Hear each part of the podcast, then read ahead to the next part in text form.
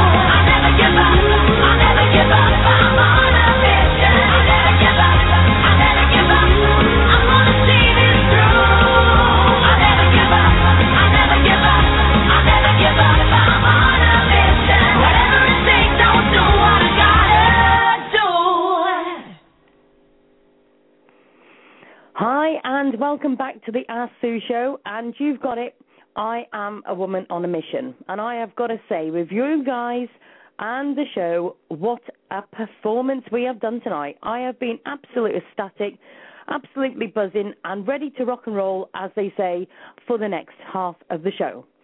Now, of course, I wouldn't be able to have an Ask Sue show without a certain person, and tonight is no exception. It's to mess your days up so that you don't realise if it's Tuesday, Wednesday, Thursday, or Friday. Of course, we have to have Howard Epstein on the show. Hi, Howard. How are you doing? Well, now you've really got me. Thanks. Now I'm not going to know what day it is. now, of course, we've um, obviously spoke to you just before, and we decided that we wanted to have a few words about a special dog that has actually passed away just recently. And Howard, I'll pass it over to you. Yeah, I have to say that um, Herbie really stole the hearts of lots and lots of people all over the world on Facebook, of course. Um, he was a rock star. And um, I wanted to bring up a point because we had Doc Rick on the show, and Doc Rick is a police officer, and he took Herbie in. He watched him about four days a week, and people have the pictures. He nurtured Herbie. He fed him balls. He took care of him. And um, when Doc was on the show a couple of weeks, he told us that he would not let Herbie suffer, and he kept to his word. And Herbie, you know, Herbie went to the bridge a couple of days ago, and uh, to all the people out there that supported him, he was just an amazing dog. He showed us courage, and uh, um, Doc Rick went away for a couple of days, but we certainly want to thank him, Sue. He was such an amazing guy and a, and a police officer who did so much good, you know, like like the officers here in LA with Philly. But we just want to tell Doc Rick that our thoughts are with him, and uh, Herbie Herbie will certainly be missed, but his um, his memory will go on, and um, I just hope there's more police officers like that who did what he did. He's just just an amazing guy, Doc Rick. We did have him on the show, and maybe we'll you know we'll rebroadcast. I just hope um, just hope everyone remembers because uh, he was such a gentle man, Doc Rick, and Herbie certainly stole our hearts. You know, we've seen the pictures all over Facebook. So I just wanted to say a little something. Just an amazing little guy. And um, also, I wanted to just touch upon folks. You know, the Sue Show is um, growing and growing. Sue started, you know, uh, she did a lot of shows on Lennox, and as you can see today, she's really uh, peaked. She's having senators on, some very, very special people. But she needs funding to keep the show going, guys. And she does have a uh, PayPal account. I made a I made a small donation today myself. Um, you know, people will inbox Sue. They'll inbox me. Can you get me on the show? Can you share this? Well, it's great. Sue will do it, but she needs help. The phone bills are there. There's a lot of expenses involved. Um, you know, whether you give a dollar, whether you give a hundred dollars, whatever it is, you know, it adds up. And uh, from the bottom of my heart, I'm asking. This is not Sue. I'm asking if anyone listening can please help her out because the show is making such a huge difference. It's touched everyone's lives. She doesn't only talk about animals, you know, missing kids, whatever the subject is. Sue is there, but we need to be there for her. So I'm asking everyone who has listened to the show, a friend of mine, anyone that was involved with Herbie, Patrick, Lennox, any of it, because she has touched so many hearts, and now she needs our help. So I'm asking everyone to please help out. Give up a pack of cigarettes for the week, coffee, drink, whatever it is. But let's come, let's come help Sue because uh, she really needs the assistance, and it's just going to be an investment, guys. Because you know, show goes on, and more subjects will come on, and more amazing guests like today. So that's my little rant for today. Howard, thank you so much. I really appreciate that. And, and, and the thing is, everybody, I, I just, I was talking to um, Kathy today, and I was talking to her about where I wanted to go with the show, and I'm always sharing the links and everything else. And guys, I don't. I'm not happy. I, I I want to be able to get this show bigger, not for my own ego, not because I want to get out there myself, I want it so everybody says to me, "Oh, we we never get media exposure exposure for the animals, for the abuse, the suffering, the torturing, and all these different things. Police shoot, shooting dogs." The only way that you guys can get this voice bigger is if you add your friends. People say to me, "Oh, but my friends might not be interested." Give them a chance. Add them to Ask Sue Show Network. Add them to the Ask Sue Show group on Facebook. Get them to email me or whatever. But I get people that annoy me by sending me just a link to my inbox and think it's okay. I've sent that link to her, so she'll get it out there, so I don't need to worry anymore. Excuse me, I ain't doing it no more. This is an Ask Sue show, and this is where we are going places. I am sick to death of seeing this abuse. I'm sick to death of seeing all these dogs that are suffering. I'm sick to death of these governments who are not backing up us, the general people. And if us general people want to have a voice, it's right here. But I cannot do this on my own. I need all of you to please share the show. We've had enough of this crap for far too long. I'm sick of seeing dogs that have been suffering, dogs being buried alive. We've had stories of Lennox. You know, we've had uh, Herbie that was saved and unfortunately he's passed, but look at how much he gained. You know, we've had all these other dog stories, but we can make a difference. I'm sick of having shares of different things when a dog's passed, you know, when we get all this RIP, and it's fantastic. The support is fantastic, but why do we do it when the dog has died?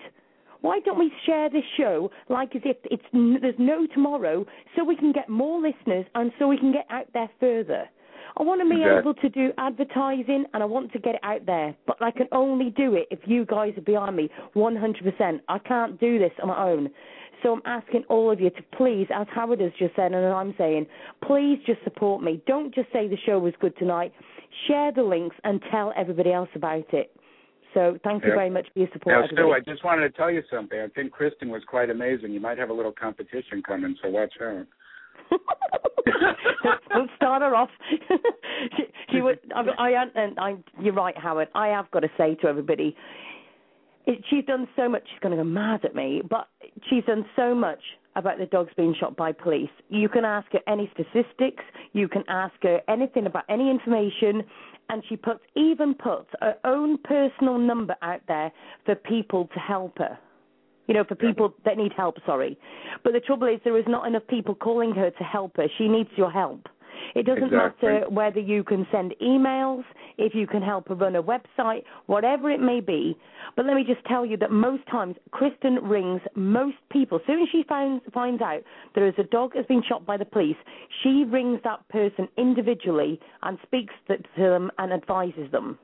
So I'm asking That's all right. of you, please, to add Kristin on Facebook. Kristin space L space Hoffman, H O F F M A N N, and she will be putting her name and Facebook into the um, chat if I speak to her nicely. So Howard, Right. thank you very much for calling in. Thank and, you, my um, friend. I will You see know, you of on course, we have Tuesday. to remember Herbie, a very special little dog. Bless him. Yes, yes. And have a good rest of the show, and thanks to all the guests. It's quite an amazing show, Sue. So I will be listening, and I love you, my friend, and I'll see you on Tuesday. Okay, thank you very much, Howard. Thank you for joining us today. Okay, honey. Bye-bye. Cheers. Bye bye. And just following on from that, um, Kristin, as I told you, as put her chat uh, in chat, the uh, number her number is three one four six three two. 6508. So if anybody has had their dog shot by the police, or even if you hear, that, you know, if you see on Facebook or you hear on the grapevine that a dog's been shot by police, you can either email Ask Sue Show at gmail.com. You can get in touch with me on Facebook. Obviously, I'm in the UK, so it's no good giving my number because it will cost you too much to ring. Or you can ring uh, Kristin on 314 632 6508, and we will help you as the best we can. So, with no further ado, let me get my co host on because obviously I need her. Uh, Kristin, hi, how are you doing, love? I'm great, thanks. How are you? I love it. I, I'm just going to So say, you got I'm sure, I'm sure you're. between shows, huh? Sorry? You got a little worked up in between shows, huh? oh yeah, just little. I just have something little rants. The thing is, we, we need more exposure, don't we? This is the thing. You know, you're doing your website, I'm doing the shows, but we need them to get out there now. mhm. Well, and you know, a lot of that'll happen after um, you know, we go live with the website and everything. But again, you know, that'll happen after the marketing firm does their little thing to make everything pretty and Yeah. do whatever they do. I don't even know what they really do, but I just know that they give you a good image. And all that stuff. exactly. Okay, answer. Right. The dogs let's, woke up. Sorry. I was just going to say, I think they're going to be joining the show tonight. Bless them. I think Um, they need to go upstairs. right, let's get. Um, we've got Jim and we've got. Now I'm going to have to ask, Lady, Lady, Lady. How do we say it? It, it, it's Leedy, but again, I answer to anything, Sue, so it's not a problem. So it's Leedy. Yes. Right. Okay. I'll get there. No problem. I think. I think after how you, how much work you've done and how brilliant you've been, we'll call you Lady. I've never been a lady. oh, we can start with Lady. I'll remember that one. oh dear. Right. So let's let's start off with um, the second part of the show. I've had enough of ranting, and we we've got all the awareness out there, so that's all brilliant. So anyway, um, let's start with um, I'm going to say Lady, sod it. Lady, where do you want to um, start? Is there anything you want to start off with for the beginning of the next the following show? Well, I do think that uh, again, if if your dog is shot, or any time you see a dog and police encounter, it is so important to videotape. Just use your phone. I mean, it's you know, even if it's not your dog, um, it it could be used. You know, i- if something goes awry, you would want somebody to do that for your dog if it had gotten loose. So the Yeah. videotape is the best evidence. Please, you know, if you see these incidents, please please videotape them. And again, um, if your dog is shot by police, you need to get an attorney. You need to, you know, address the city council, county council, um, and try to get them to change their procedures regarding dogs. You can do that through um, petitions on change.org, but really the grassroots effort means the most. Going to the city council meetings, you know, calling the the city council members, and basically, you know, telling them what happened, and and and and doing grassroots activism. Yeah. Kristin, do you want to carry Can on with you explain a little bit about what grassroots activism is? Well, it, you know, and and it's you just don't go to the city council meeting and and talk. You know, uh, you need to do a lot of groundwork before that.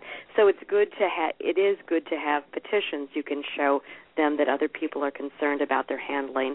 Um, I like to just call up the city council members. You know that you their information is listed, their phone numbers are listed, and there's been studies that show that politicians, if they just get six phone calls on an issue, will change their vote.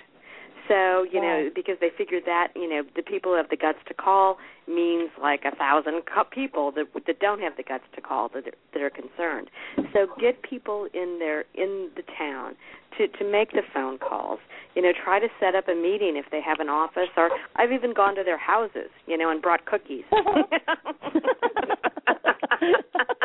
you know, because it Oh, I can feel. General. you know what? I can feel this coming already. Go green and blue, uh, cookie day. it's true. It's true. Little dog cookies, little bone cookies, you know. Oh, that's cute.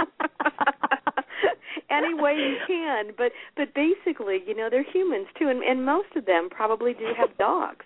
So it's it's it's good. They wouldn't want that to happen to their dog, or they wouldn't if they don't have dogs and they have a kid. They wouldn't want the bullet to ricochet and hit a child.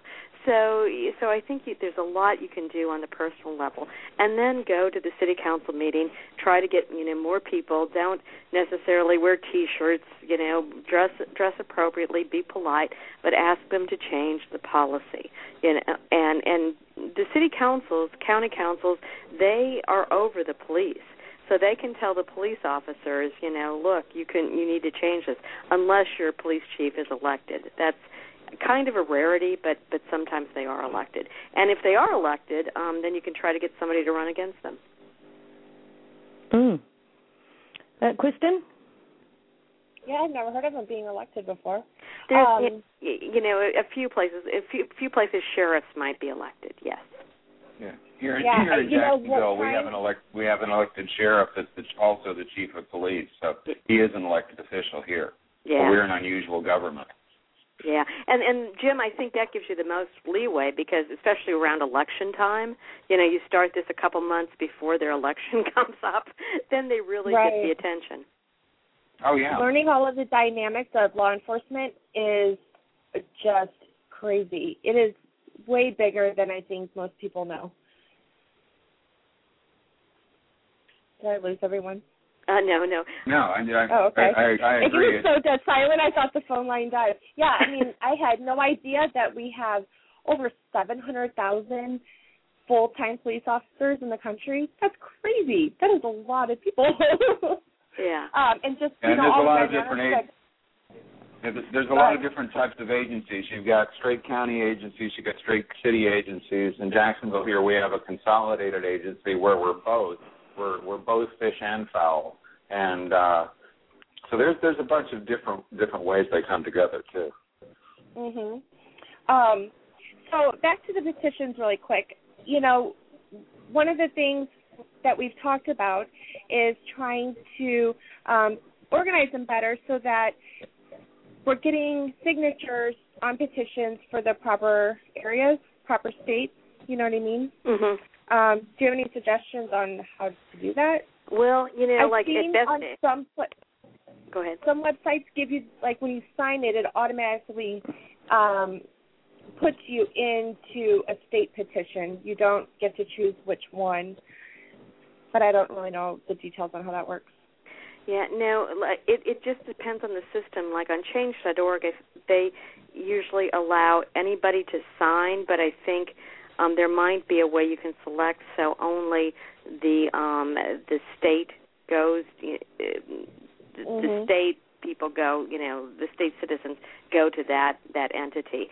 Uh, at Best Friends, we have for our legislative alerts, we have a Capwiz system, and we do restrict it, so you have to be in that state to take action. Okay.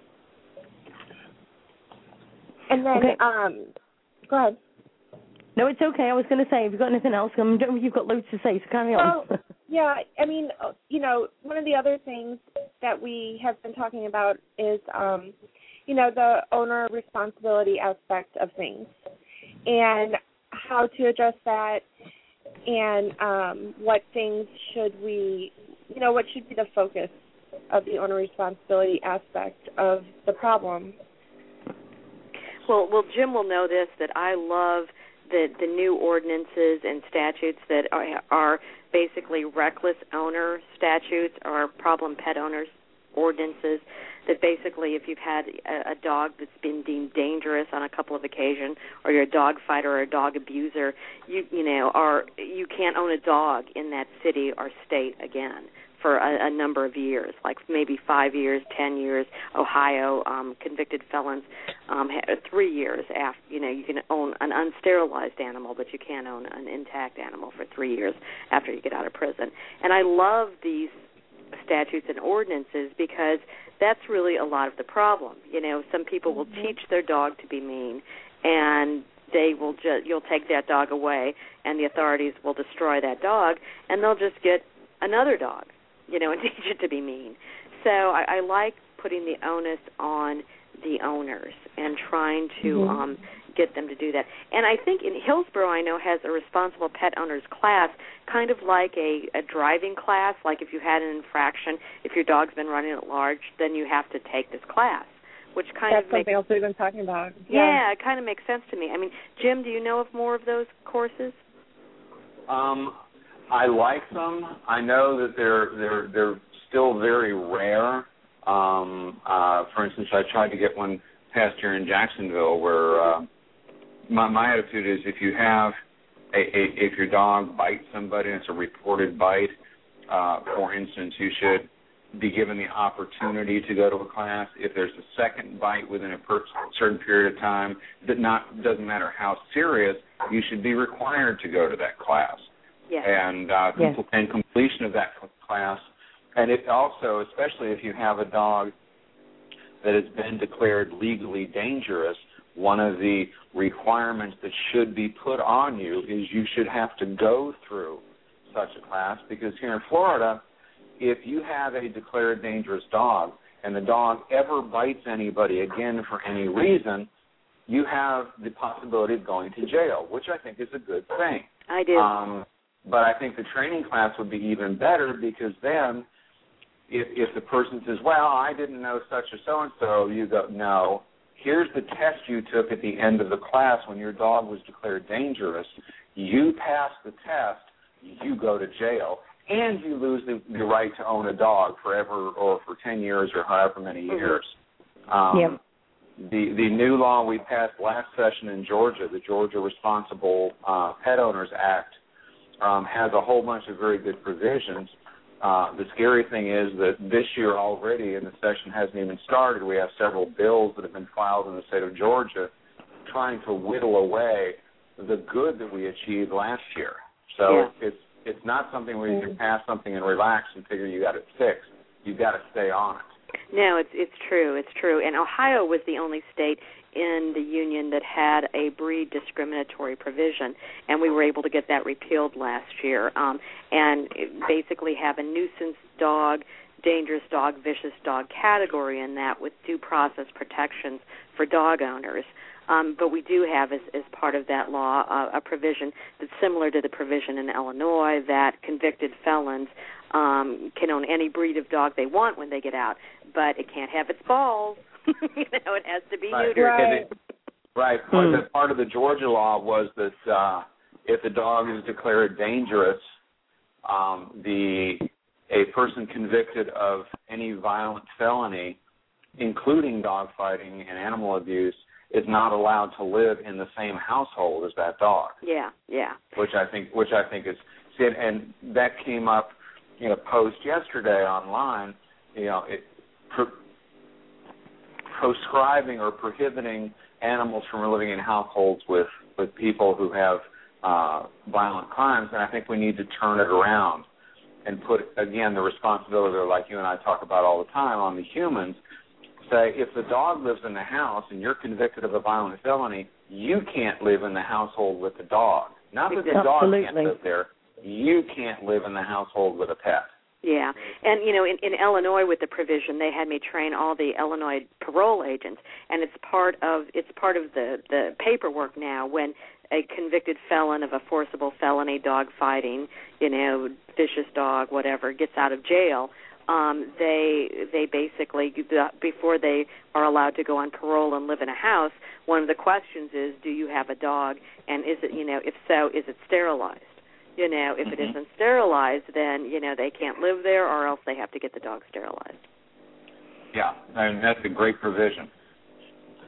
Yeah. There's, there's actually a bill moving in Arizona too that's that's somewhat similar that would prevent um, you know, people convicted of of bad things from living or residing with dogs. And and I think that made it through the House and is in the Senate if I remember correctly, but that's that that is moving now.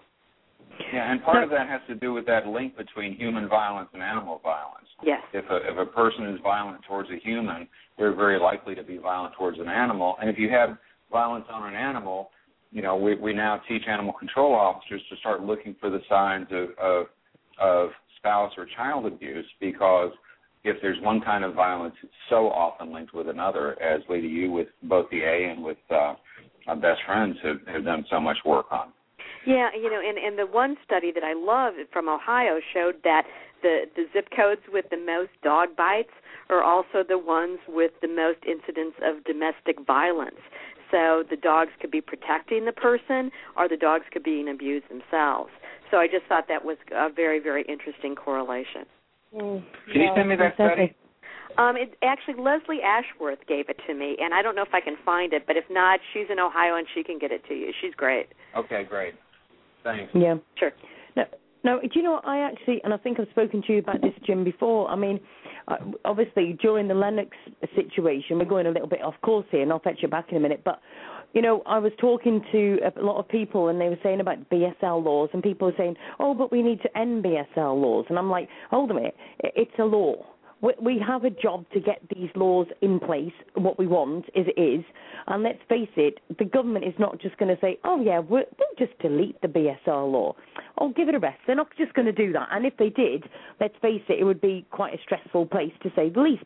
So my, I had to, I was sitting there thinking, right, how can we change this? We need something that's going to be an umbrella, literally, to change loads of different things because the, the government is in charge of so many things. And actually, if we spoke to the government and they would actually listen, yeah, right. But if they would actually listen, we need something that's going to change the umbrella for all of this abuse, okay? So my what I said was, why instead of having BSL, can't we have OSL? which would be owner specific legislation. Perfect. And it would it would be the mm-hmm. same as a person owning a car. So yeah. we would have it where every single dog would have a license. Every single dog would be MOT'd every single year by a vet. They would all be microchipped. They would all be insured they would, and if they put insurance, it would be cheap, cheaper for them if they were neutered. Because let's face it, mm-hmm. most of the time, if they're not neutered, one, they're either being stupid, or two, it's because they're breeding, which they're making money. So why should they have cheaper insurance and cheaper licenses if they're in fact making money out of the dogs or whatever? Yeah, and this is something again. And pass- you, Sorry, yeah, you, you and I have spoken about this, and and Lady and I have talked about this a bunch of times. I've mentioned it with Kristin. Is that instead of B- BSL, you need behavior based progressive laws.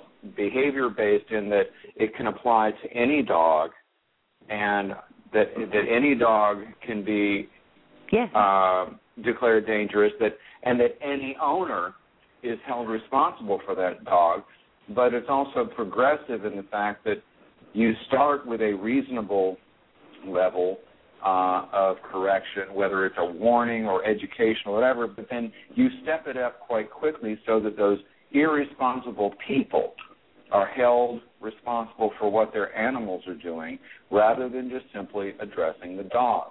Because it's like, Yeah. I know you have it in Britain and we, we see it here.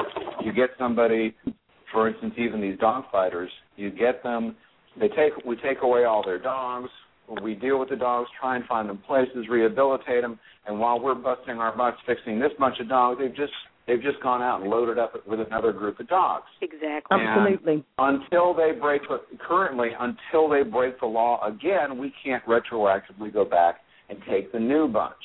I worked a, a fatal in West Virginia where there were puppies on the ground, and the puppies hadn't done anything. The father had killed a two-year-old child, and with these six suckers, those puppies went for a premium because their father had killed a, ch- a child, and um, you know that that's a situation where we should have been able to to do something preemptive, but then Yes. also the people who owned the dog that killed the child should have not been allowed to have kept or owned any other animals because we we made the case and the man went to prison because of his reckless behavior with that dog. Well, and Yeah. you know, and and that's why in Ohio, when they got rid of their um, breed discriminatory provision, they enacted you know good categories regarding nuisance, dangerous, and vicious dogs, and then you know a somewhat watered down reckless owner provision regarding convicted felons.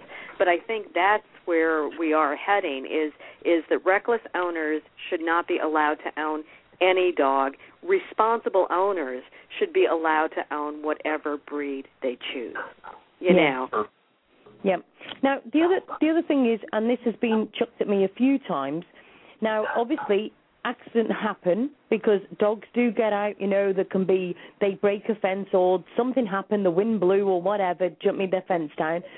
But the thing is, these dogs are like one-year-old kids. We would not leave our front door open or our back gate open for our one-year-old child to come out. So, but then you get the people that say, "Oh, but it got out" or whatever. But there's got to be some sort of responsibility for this. Now, okay, we're saying that the police are shooting the dogs. You're right. You know, there, there is times when it shouldn't happen.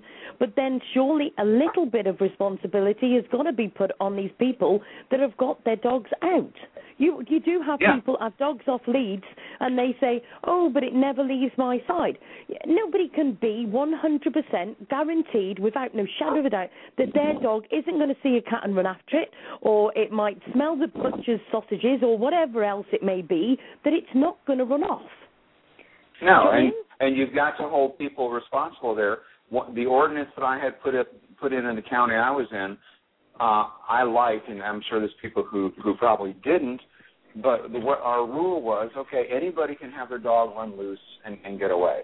So the first time your dog was was reported, and we could document your dog was running at large for whatever, we actually um, went and said, Sue, Sparky's gotten loose again, and we made sure Sparky got home. And we said, look, don't let Sparky run loose. The second time we had the same the same problem within a specific period of time, you got a ticket.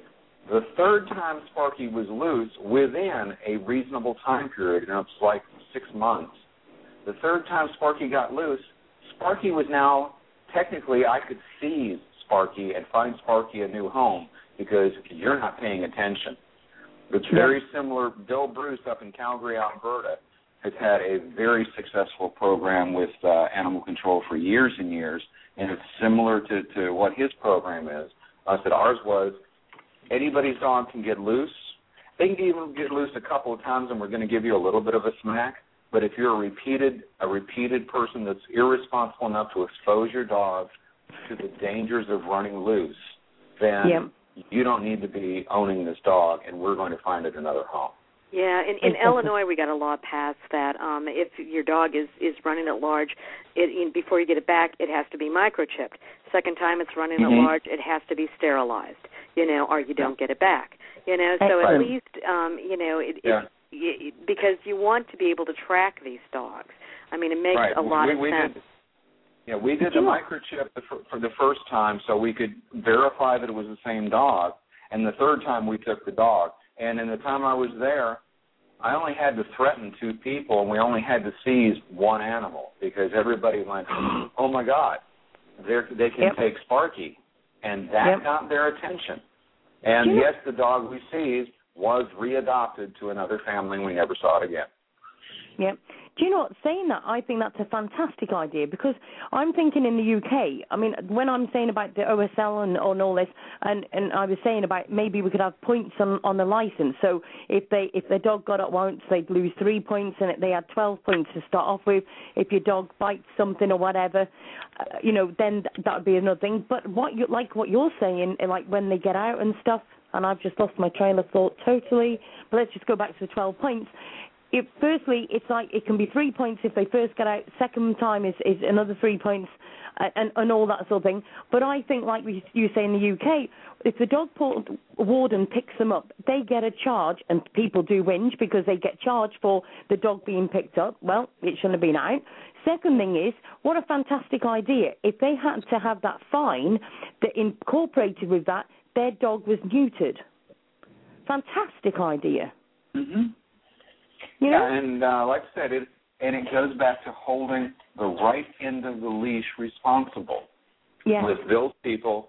And, and one of the things I love about Calgary, if you have a licensed dog in Calgary and he's picked up, they immediately identify it. They call you and say, Sue, we got Sparky. Are you at home? Oh, no, you're not at home. You're at work. Okay. Mr. Jones next door is your other contact. We're going to bring Sparky back to you. And they bring him back and they give you some educational materials and say, Sue, this is not safe for Sparky. You need to do this and this. The next Yeah. time, as long you know, if it's fairly soon, they're back and they're going. They they get Sparky back to you and they say, "Let me help you go through your backyard and find out where Sparky's getting loose." Then, Yeah. after they've gone through the education, they drop the hook on you. And I think that's a wonderful thing.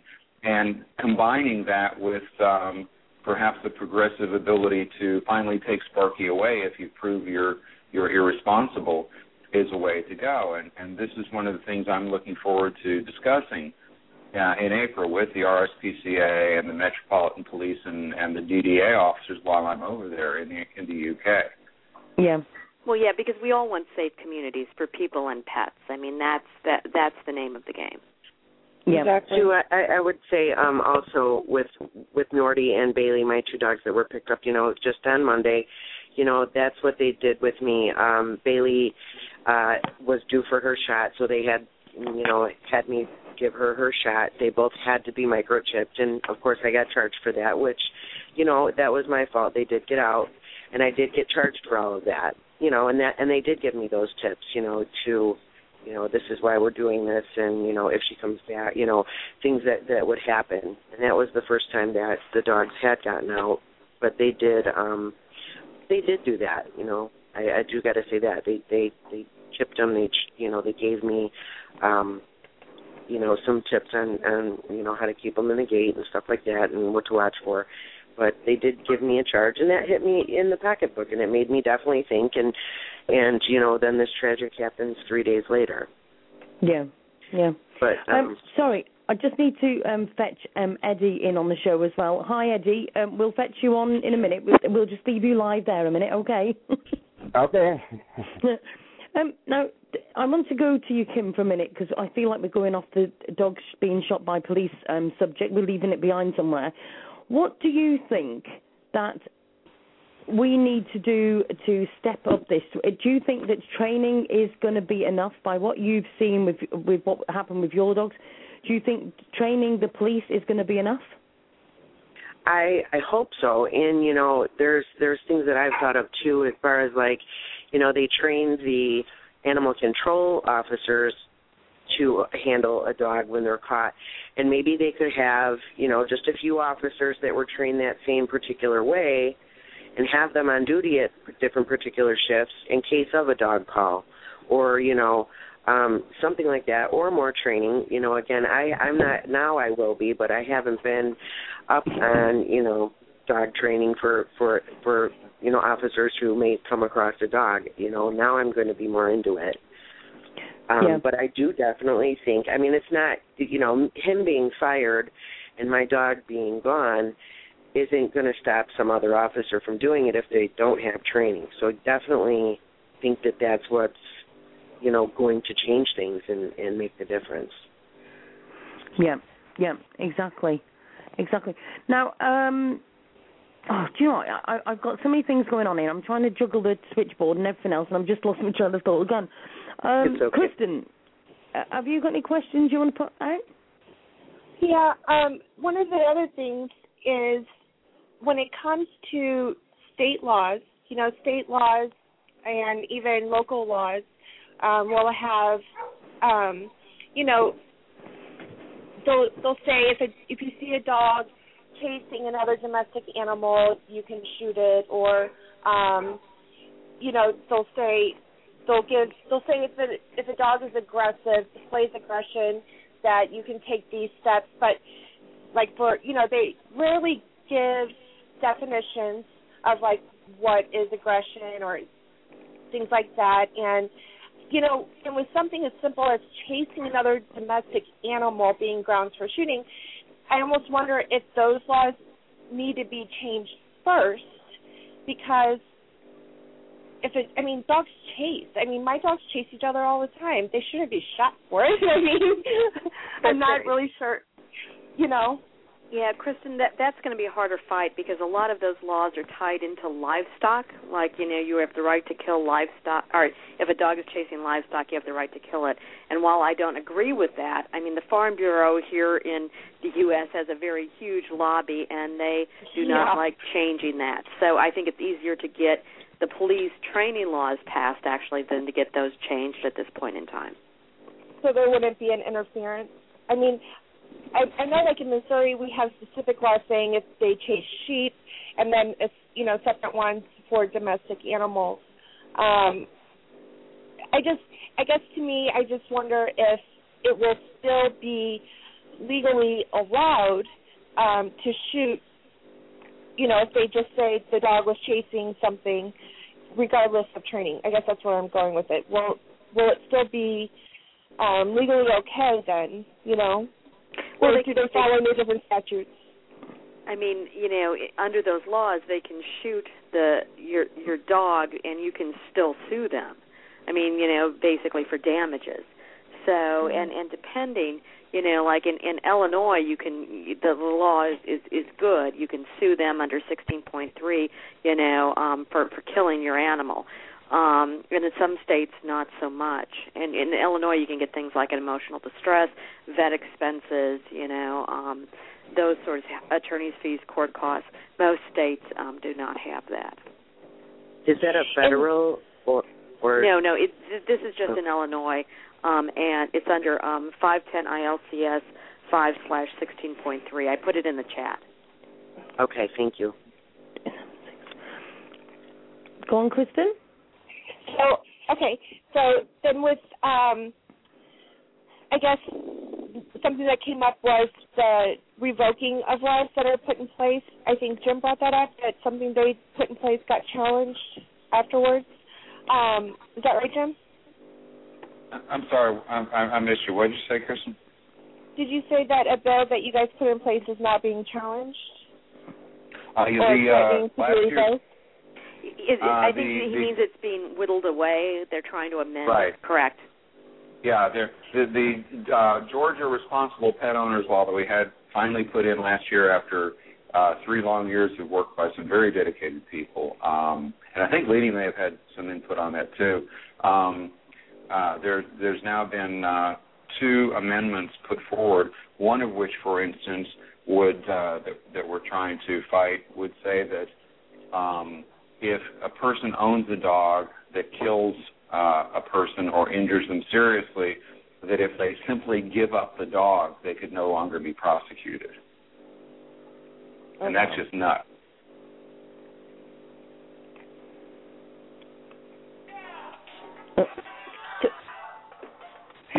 Okay, Kristin, so carry on.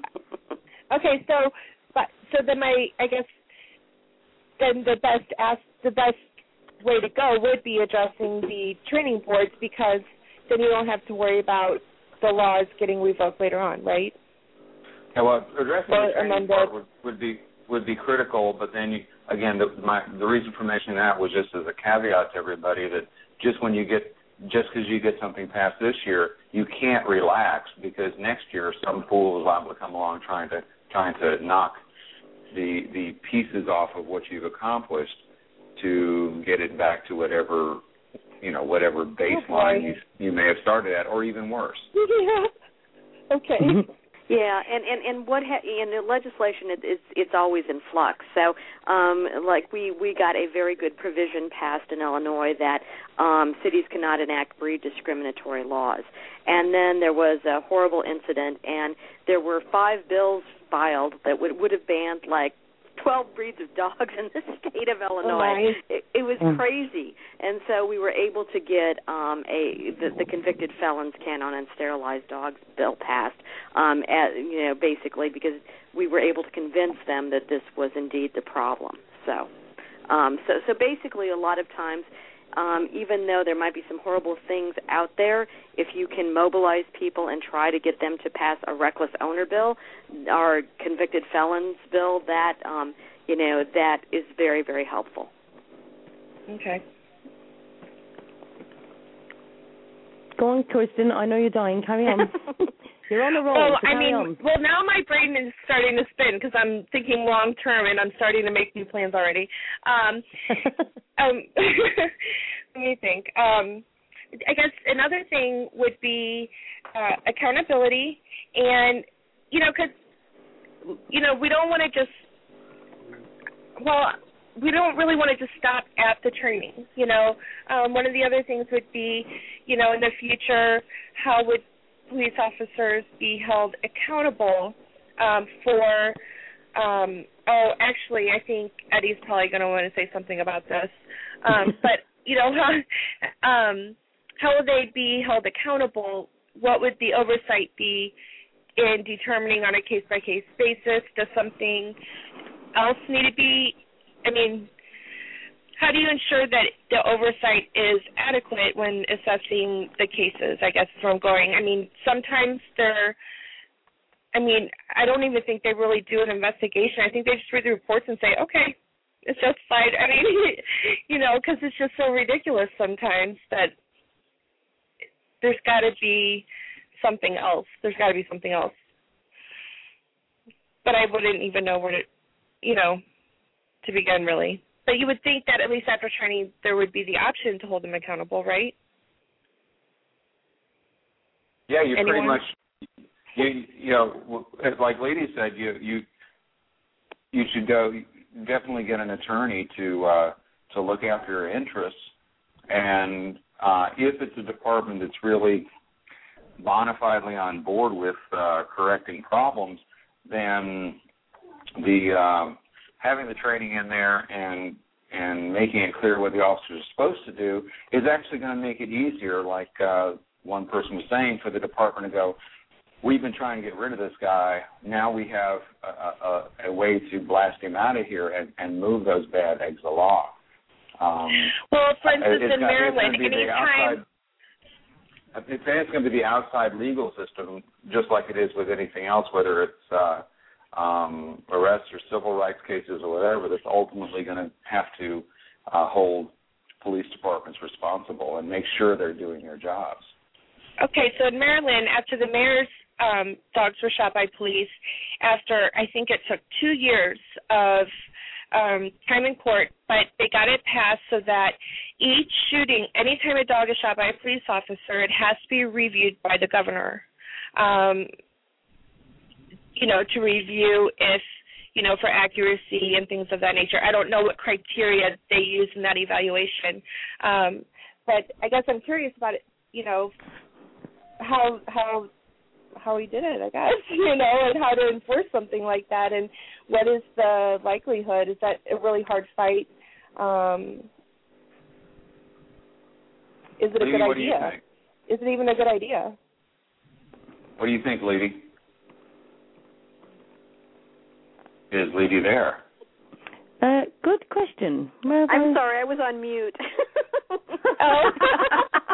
What, what do you think about accountability, uh, mechanisms, Ledy? What's your atti- What's well, your I idea? do. I, I I do think that reviews are very good. I do think police departments rubber stamp it. So if you had an independent, you know, um, body doing the review, an impartial counsel, so to speak, that would make sense to me. Um, and I think that's what you want. I'm, I, I still think you know you you don't want to give up your right to to sue, obviously, uh, and to No. to ask for other things. But I do think any any sort of review is good. Right now, what I'm seeing is what you're seeing, Kristin, is is that they rubber stamp him. It's like, oh well, he felt threatened, so he could blow the dog away, and and that's just Mhm. bull. I mean, it just you Yeah. know, granted, that's kind of where they think they are now, but I think they're starting to wake up that uh they they can blow the dog away, but they are going to get their department sued and maybe sued personally. Yeah, and, you know, and by giving and by always saying that they felt threatened, they were fear for their lives, and then you look at these annual um, discharge weapons reports that show dogs were the number one target of lethal force. Well, that that draws the conclusion that dogs are the number one threat to the safety of law, law enforcement officers in the United States, which we all know is ridiculous because we have gangs running around with guns and you know whatnot. Um, you know, and I don't know if maybe they don't understand the perception that that gives when your number one target are dogs. And well, and and and I do think it is changing because our relationship with dogs has changed. You know, our relationship Yeah. with pets has changed.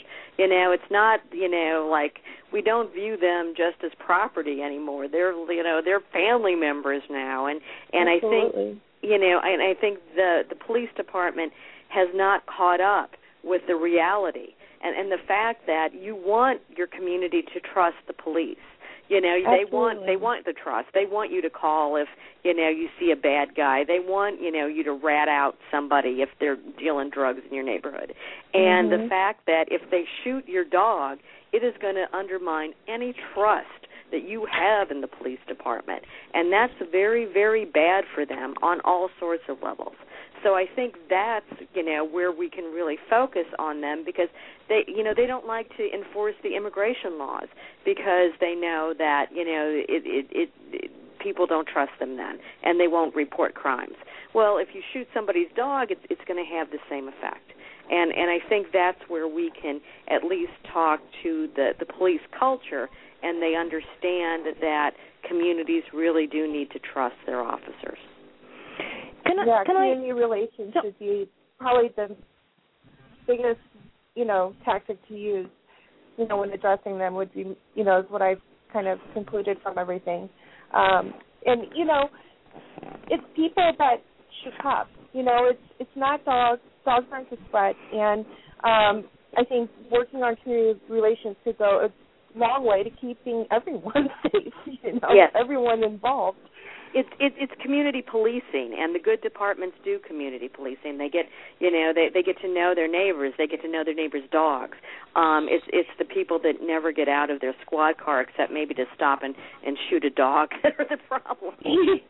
Yeah. I saw a suggestion from someone a while ago where she asked if there was a way to like have a meet our dogs day where you know the cops would be there and everyone could bring their dogs and introduce them to them and you know you know just have some sort of um greeting process to maybe you know make make that bond a little stronger make them see that they don't have to be scared or whatnot I, I don't I've never heard of it being done, but I thought it was a really neat idea. I, I love that idea. I mean, if, especially you know, like granted, Jim knows this. We don't have beat cops that much anymore. Some departments are going back to them, but I mean, back in the day, the beat cops would know whose dog it is. You know, Right. Yeah.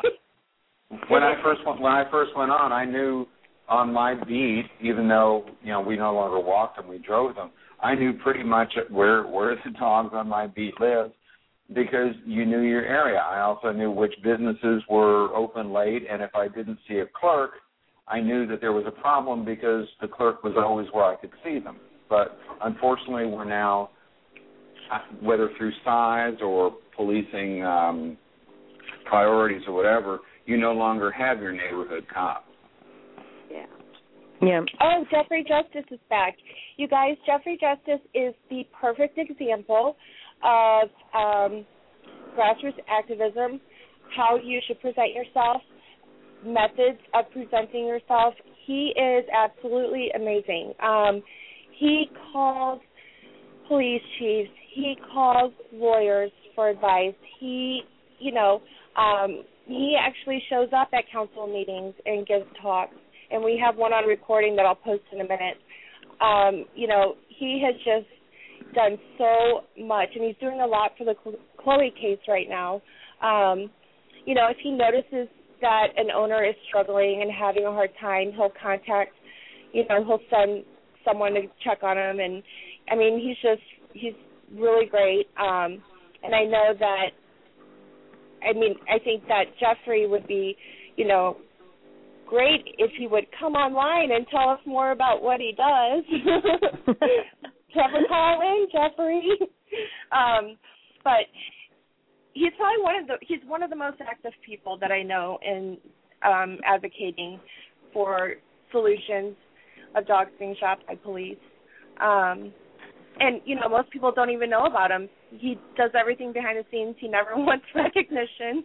Um, but you know, I think he has a lot to offer in telling, you know, giving people suggestions on how to address themselves. You know, even for me, he said, before you speak in front of a council, you practice it because you have to be able to say it in under three minutes. You know, and you need to practice it and have it down and um, things like that. Exactly. Yeah, he does a really great job. Right, talking of great jobs, I need to fetch somebody else in. I'm sorry, I feel like I'm trying to squeeze everybody in here, but I need you all to communicate and all to get together, so I need to fetch you all in. Okay, so move up the room, everybody. Um, welcome Annie to the show. How are you doing, Annie? Hi, good, thank you. Now, you do, now I'm right if I haven't got this mixed up, you do the Facebook page? Yeah, I'm the main moderator for a Facebook page called Mr. Policeman um, Don't Shoot My Dog. Oh, hi, Okay. Annie. Hi. So, so tell everybody how your page started and, um, you know, anything else you want to add to our show? Well, basically, it was actually started by um, another girl, um, Rachel, who saw the story. She lives in Washington D.C. She saw the story about Parrot. I'm not sure if you're familiar with Parrot. He was he was a rescue case. dog. Yeah, terrible case. Oh. Anyway, he was a rescue dog who was at a festival with his foster dad, and he got into an altercation with a smaller dog. Um, there's mixed reports about which dog started it, but at any rate, the smaller dog was bitten, but not terribly so. I mean, he did have to go to vet, but at any rate, at the time, um, the dogs were separated by their owners. Parrot's foster dad had him under control, and an officer came along, grabbed the dog from him, sat on him, literally put his knee into the dog's back, picked the dog up, and threw him down a stairwell, and then shot him point blank. Sorry, the case gets me a little emotional still. Um, at any rate, so Rachel got very upset about that. She started the page primarily because of that case, and then found that there were other cases. I was one of the original members of the page and pointed out several other cases to her that I had already seen because I'm a I'm a pit bull advocate, so I see a lot of pit bulls being shot. Um, and I have a lot of pit bull pages on my news feed so that I see these cases come up. Um, and she asked me to become the co-mod with her, and um, I've sort of taken over as she's sort of stepped back more and more off the page. And we also have another co-moderator, Denise, who is the main moderator for the Dog Shot by Police page, which is a sister page of ours. Love her. Excellent. She's great. Excellent. Yeah. And, and, And and actually, you know, um, go ahead. No, it's okay, carry on. Um, I just wanted to make a comment about the parrot case. It is prob it probably I for whatever reason, I mean I have a physiological response to that specific case and I I actually can't visit the Mr. Police I Don't Shoot My Dog page because it's on the cover and every time I mean it just it it's just so so upsetting and that picture I just want to grab that man and throw him off that dog every time you know um and I feel like I start suffocating when I see it you know because it's like that dog can't breathe what are you doing um so yeah I just wanted to make that comment it's a very emotional case Yeah, it, And it did anything come me of that case? time. Um, basically, no. It was from what we've been able to, to find out. It it, it ended basically being sent to the district attorney, um, and after that, it kind of just disappeared. It was sent to the state district attorney for investigation, and after that, it just sort of disappeared off the radar. We haven't been able to find any more information about it. Huh. Gosh. So how so have the you officer found? is back on the beat. He was never suspended. Nothing ever happened to him, and everybody carried on as if nothing had happened. So, which happens in most cases. Most of the cases where they investigate it internally, nothing happens. They investigate it and say it was justified. Too bad. And nothing happened to the officers. Nothing happened ever. Yeah, So. the memorial video of Parrot, I, you know, I nicknamed Parrot the dog with a thousand smiles. I have never seen a dog with so many smiles before. I mean, awesome, awesome dog. So can I just ask, Annie? I, I, you know, obviously you've seen the page growing. Do you feel like that, that the police it has gone more with police shootings, or do you feel it's just because of the fact that the social network is make helping us to get it out there more? We've had a number of members ask us that same question. Um, I think it's sort of a it, it may be a combination of um, several factors. One of the main ones being that yes, they are more they are more out in the open now. Like we we get videos of them, we get news reports of them. Our members post reports constantly for us from small communities all over the country that we would never know about otherwise.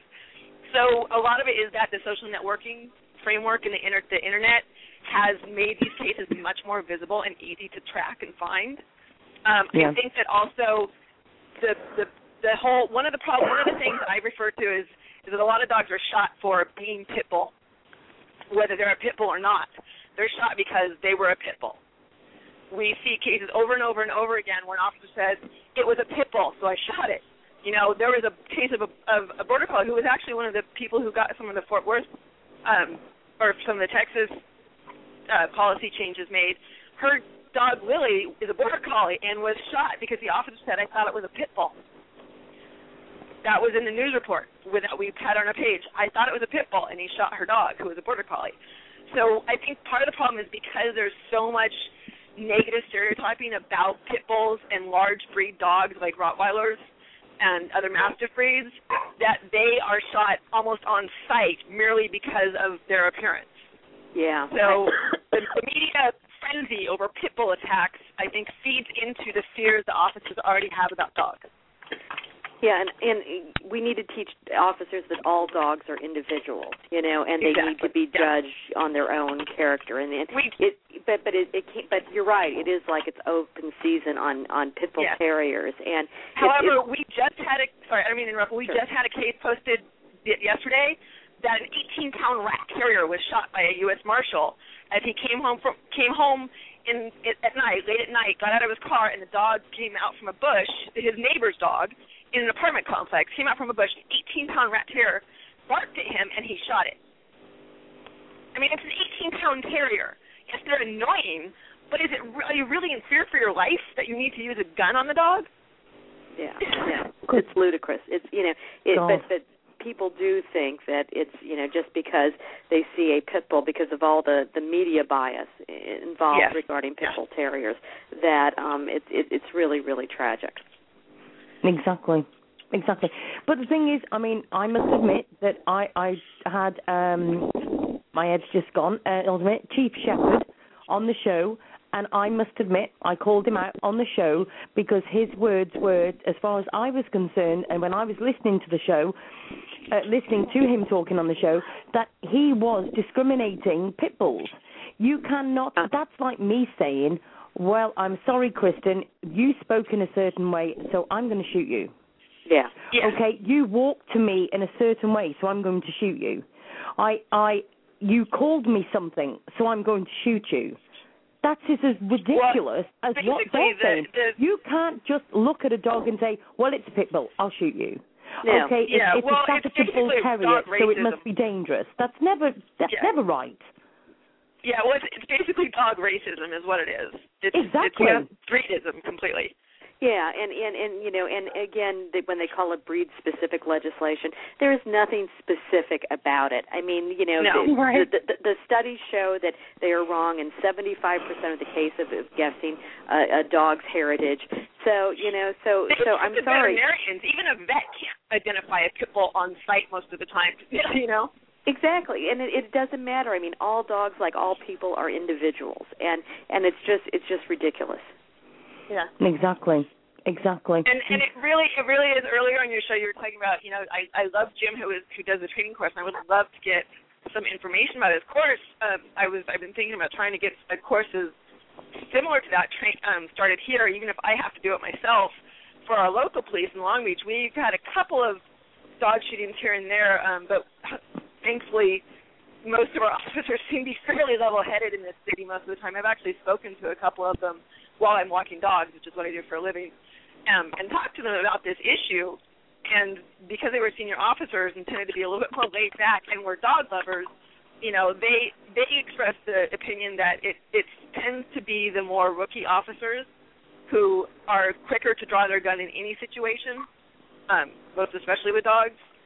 So I, I love that Jim is talking about, you know, explain, talk, teaching officers with a dog what dog behavior looks like, what dog communication looks like, because I teach that to people every day. I teach it to, you know, little kids who come running up to the dogs I'm walking. Like, whoa, whoa, this is how you do it. this is how you safely approach a dog. I've taught it to my clients so that their kids don't get bit by their dog because they're hugging the dog and the dog is trying to give them signals to back away. Yeah. Um, you know, just Mhm. basic basic dog language will tell you everything you need to know about what that dog is thinking and what it may or may not want to do to you right now. Dogs will tell you very clearly Yeah. before they bite you that I feel like biting you right now. You know, Yeah. and, what I you can- I do with can- your body back language. Yeah, I can back that up completely because you know I've handled what 34 dogs now that have killed human beings, and people say, "Oh, the dog just went off; it didn't give me signals." I'm sorry, That's- I'm yeah, seeing perfectly seen clear so signals, many- and yeah. the, the dog and I are having a perfect conversation here. There's no problem. Yeah, I've seen that story so many times in the pitbull media, you know, news stories, and I'm like, that's crap. A dog always gives you signals ahead of time. Your problem is that you're not listening to what he's saying. There is not a, there is not a single dog on this planet that doesn't, unless it has some sort of neurological defect, that just suddenly snaps and turns on its owner. That doesn't Well, happen. But it does. Every once in a while, you've got the Jeffrey Dahmers and the and the John Wayne Gacy's of the Yeah. dog world, and I've Well, seen again- a couple of them. But still, their body language that is have- wrong. Yeah, their, Exactly. their body but, but language. Still, I have, sorry, I was Yeah, working at a it- it- vet for several years, and I I've seen a couple of dogs who literally had actual neurological issues Yes. that Mhm. caused them to just literally randomly lash out in rage Yeah. fits of rage. Twice in my Yeah, 20 I- plus years of working with dogs, have I seen dogs that had neurological problems that caused that. Otherwise, yeah, Um, they they yeah. will tell you. Right. They they they all they almost absolutely positively almost tell you the the the only the only one that I've actually seen that didn't tell me was actually a Springer with rage syndrome. Yeah. And, that that's was a and that that's a had. That's seizure. the ones I saw as well. Yeah. Yeah, That's that's, one of the ones seizure in the it's aggression center. Right. Yeah, exactly. But, uh, and, and it, but it is no. often caused by certain medications. So Right, but but I'll agree with you that in, in, even though the communication may be subtle and may be very quick, if you know what you're It's there. looking for, it's there. Yeah, and There. that's the problem. We need snap. to teach police officers to look for the communication, but not just to read the dog's body language communication, but to use their own body language to communicate to the dog. You know, Mhm. as as one of the Jims was saying earlier, when he was an animal control officer, he's walked right up to a to a dog that six officers were on their cars terrified of, and he's walked up and put a leash on it because he understood how to talk to that dog. Right, exactly. That's how I can put hands on dogs that have killed human beings, and everybody else. I, I've literally had people when I had handled the dogs up in Philadelphia that were implicated in a killing. I'm walking the dog through a kennel on a, on a leash, and he's fine with me. And people, kennel workers, are jumping into closed, empty kennels and slamming the doors to stay away from the dogs. They're so afraid. I, I didn't have a problem. I took him out. We had a great time, and he actually got out. He, we actually, I actually took him out in the play yard, and we played for the first time he'd ever been in the sunshine in a year. Yeah. So yeah, it, it, it, it the communication is vital there. It is. Yeah. It is. And and dog-related fatalities are such a rarity. I mean, they really Yeah. are. You know, compared to we have what 72 million dogs in the United States, and there's like about 30 fatalities every year. I mean, that's Oh yeah, that's actually you know the relationship is one that is working. We have to remember that. Yes. Yeah. and it's worked for sixty thousand years. Yep. Yeah. Exactly. Dogs are the first domesticated animal. They've been with us almost since the start of human history. Do you know what? Can I just also say? I mean, I I have to speak about my miracle on every single show because she's a Rottweiler. She was rescued at 14 weeks old, weighing under four kilos, right? And I haven't had a Rottie before, and me and her have learned together different things. And I also want to say that each dog is individual because all different dogs have different traits. Now, with my Rottie, she obviously was abused. She was underfed and everything. She got very spoiled and she had issues with certain things. One being she was kicked, I think, kicked and all sorts by um, a young lad who used to wear a baseball cap, who I saw as I was getting her from this house. And she absolutely was petrified and she showed nervous aggression because of a person in a um, baseball hat. Now, the thing is with Rotties is you can be stroking them, and I can stroke her, and I can grab her on the neck, and she does like a growling, or as as Rottweilers people call it, it's like purring because they're showing their affection. They talk to you in a way. Now, if I showed a, to a police officer or anybody how she growls and play fights with me, everybody jumps six foot back and says, "Ooh, I don't like Rottweilers. They're dangerous." She, she's not dangerous. She would lick you to death. She'd be more frightened of what you're going to do to her than the other way back. And the more worst breed that I know is actually the human race itself.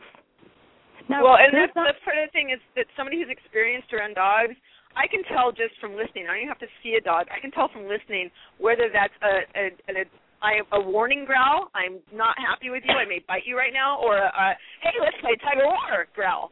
You know, Exactly. I mean, they, they have different tones. And their barks have different tones. Alert, you know, a stranger alert bark is far different from a play, play, play with me bark. You know. Exactly. And then I've got another dog called Nervous, which obviously he was nervous. Even from a pup, he was nervous. And people laugh, you know, they question me because I've got I've got four children. Nervous is always been nervous. You can't step over him. You have to walk round him. If you go to step over him, he jumps six thousand feet and and you trip over him. So you always have to walk round him. It's a respect thing. Now I've brought my kids up that they respect the dogs. The dogs respect them. They're on a level. Okay.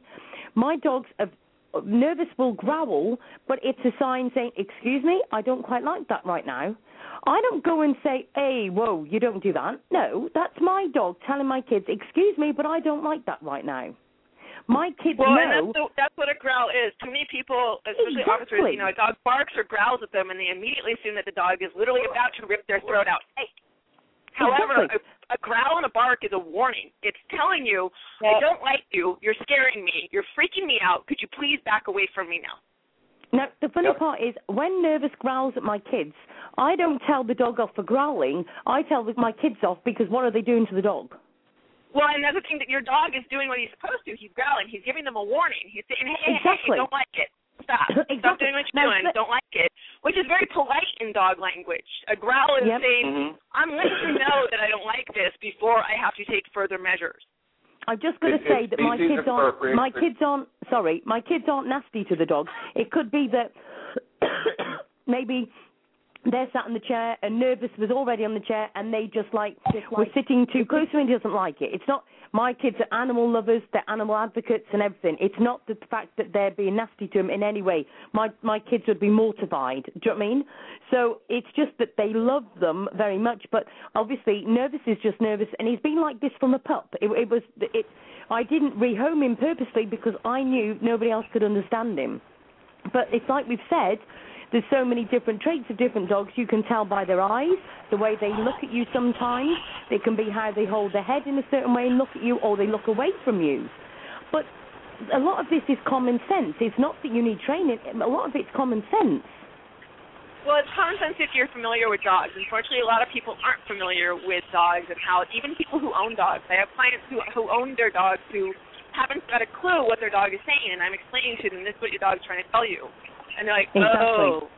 Oh, that's what the problem is. Like exactly, you're not hearing what the dog's telling you. The dog's been telling you this for a long time, and you're not hearing it. So this is what they, they're saying. So you just need to then change how you interact with them appropriately because this is what they're saying. And they're like, oh, okay, good. And I mean, I'm hoping to God that I've kept a lot of kids from being bit because I've explained to them how to deal with a dog.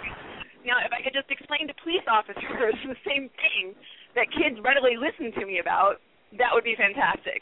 you know, for one thing, the entire persona of a police officer, they're taught to be intimidating. They're taught to have this chest up, shoulders up, puffy chest, you know, very straightforward, very intimidating sort of stance because that's what works on humans.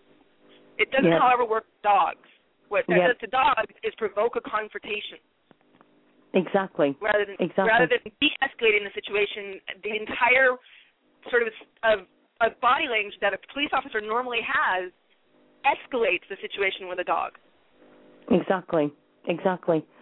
Now, I'm sorry, everybody. I've got to uh, keep moving on to the next callers because I've still got four callers waiting on hold here as well, and I've also got to fetch in, of course, um, fetch Eddie in first. Hi, Eddie. How are you doing?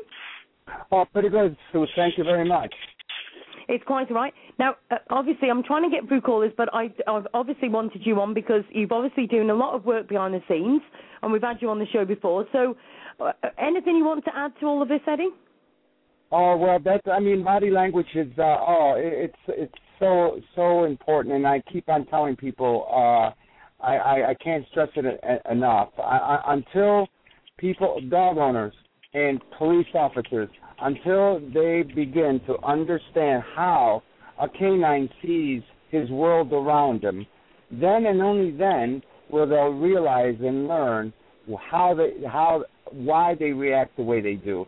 And you know, uh, you you your your your uh, your guests have uh, have touched about uh, uh, about this a couple of times. I caught in uh, in the programming is you know uh, they they read your body language, right?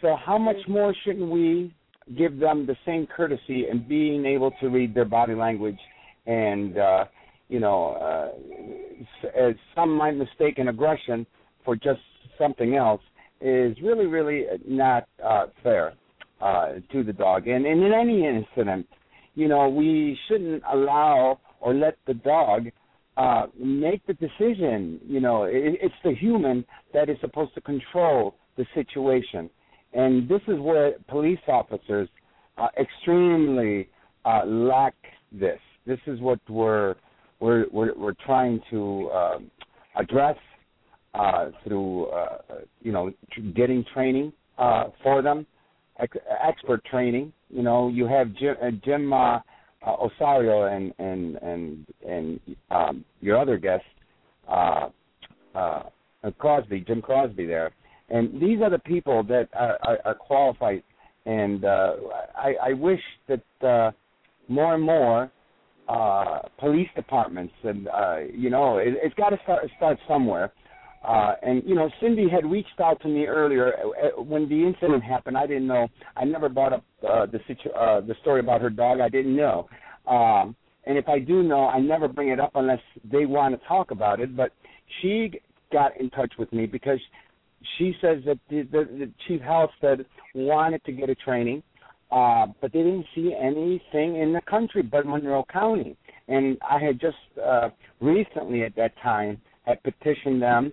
Um, Lita had mentioned to reach out to uh, change.org, which I did, and we were getting like uh, 200 signatures an hour. Uh, in three days, we got 8,000 signatures, you know, uh, and I was able to uh, petition them and requested a training for officers. Uh, they're using, you know, what comes to mind always is the budget, the budget, what they have. That was the first thing that they came out, and they're using the Humane Society uh, trainers. But it's got to be more than that. It's got to be in that training, uh, you know, uh, uh, presentation live because uh, you do more in, in that type of uh, uh, uh, training aspect than uh, if you were the video. Video has its its right in its own content, in its own content. That it, it can't be just a video training or or, or, or written documentation training. You know, it's got to be a comprehensive uh, eight hour. As a matter, you know, after all, uh, you, you're you're trusting your your safety and your pet's uh, your property to an officer that has a gun. So you know, I mean, eight hours uh, should it, it's minimal uh, in expectation. exactly. Yeah, I, I really agree that, that the the training that they have. I mean, a two-hour course is a start, but I don't think that it's, as you were saying, fully comprehensive enough to really get officers to understand that n- how not only how a dog is, is is communicating to them, but how to communicate back to the dog in order to diffuse the situation and be able to handle the dog without having to use lethal force. I mean, most of the time, really, you can you can deal with a dog without even having to get to pepper spray, but certainly you have far more tools than a gun at your disposal. You know, it, it really, really shouldn't have to get to lethal force. That, Exactly. that should be the first exactly. resort. That should be the absolute last resort. And there are so many other steps that can be taken between that. And I, I don't think that a, a couple hours of, you know, showing pictures or reading a book is really going to get across to officers, you know, that this is how dogs communicate and this is how you need to communicate back to them and these are the tools that you can use in order Yes. to handle the situation without lethal force. Exactly. And you know what? Nita had mentioned something. As uh, by the way, if she's still on, uh, immediately after I got, I got that I got that information from one of our members in the group, Canine Partners in Monroe County. We're on Facebook, and she was from Australia, and she says, Eddie, here, I know you're gonna like this, and I got this information from Australia. Okay, and and and I noticed Lita's name on there. I immediately sent that to to the sheriff's department. Okay, so and he had he had something to begin with. I, he didn't get back with me on this, but I'm going to deliver a hard copy. You know, because that says it all. What hit me uh, immediately was about the, the explanation of the bite, of the bite inhibition. You know, uh, dogs, their, their mouths, they're like human fingers. They use it for everything, to pick things uh, up and everything. And if you ever notice them at play, uh, they're using their mouths. To the human, it's a bite, but to them, it's play. You see, so until we learn these things from uh, the perspective of a dog, you know, of course, then you can modify uh, behaviors. You're, there's always room for modification because every dog needs training, from puppyhood to adulthood. They all need training. That's that's the canine. Uh, they all protect uh, their territory, their property, no matter what size, what breed. That it's built in them. It's that's from, uh, like you said, five thousand years ago, Bible yeah, that's, times. that's hardwired. Yes, exactly, exactly. And you know, we we had meter readers here in our city that get trained. These meter readers go to the very same houses that the police officers go and encounter dogs. But we haven't had an incident where it come because it come on the news. I mean, if if it happens to be a pit bull, it's it's the first Yeah. thing that comes on the news. So they go to the very same inner city houses that these. As a matter of fact, they have to do more than that because they have to have access to the basement where the meters are. But the only tool they have is uh, a, a baton with the with with the, a ball, a tennis ball on it, and that's all they use. But of course, they have some uh, uh, sufficient training to know how to con- uh, uh, handle this unfamiliar dog. You see, and I saw I saw one right at hand, right before me. I didn't even videotape it, and the dog, two dogs came out, and the meter reader just froze instantly, you know. And as soon as they came up to him, they just turned around and ran right right back. And well, I that's had a one of little. the things we teach kids is to be a tree. If you if you're frightened of a dog, if the dog is coming at you and you're frightened of it, don't run, don't scream. Just stand there, stand and relax. Be a tree. We explain to kids, just be a tree. Stop and stand still. Most of the time, the dog will come up and sniff you and walk away.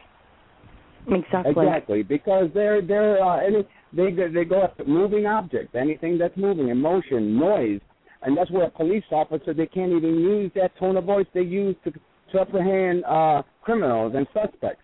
With a dog, it's different. That tone of voice has to be totally different, so you'd be able to have a little Yeah. bit more control over over the dog. And like the senator said, uh, if he uses the same type of voice tone that he used today, I can see why the dogs would would react to his tone of voice.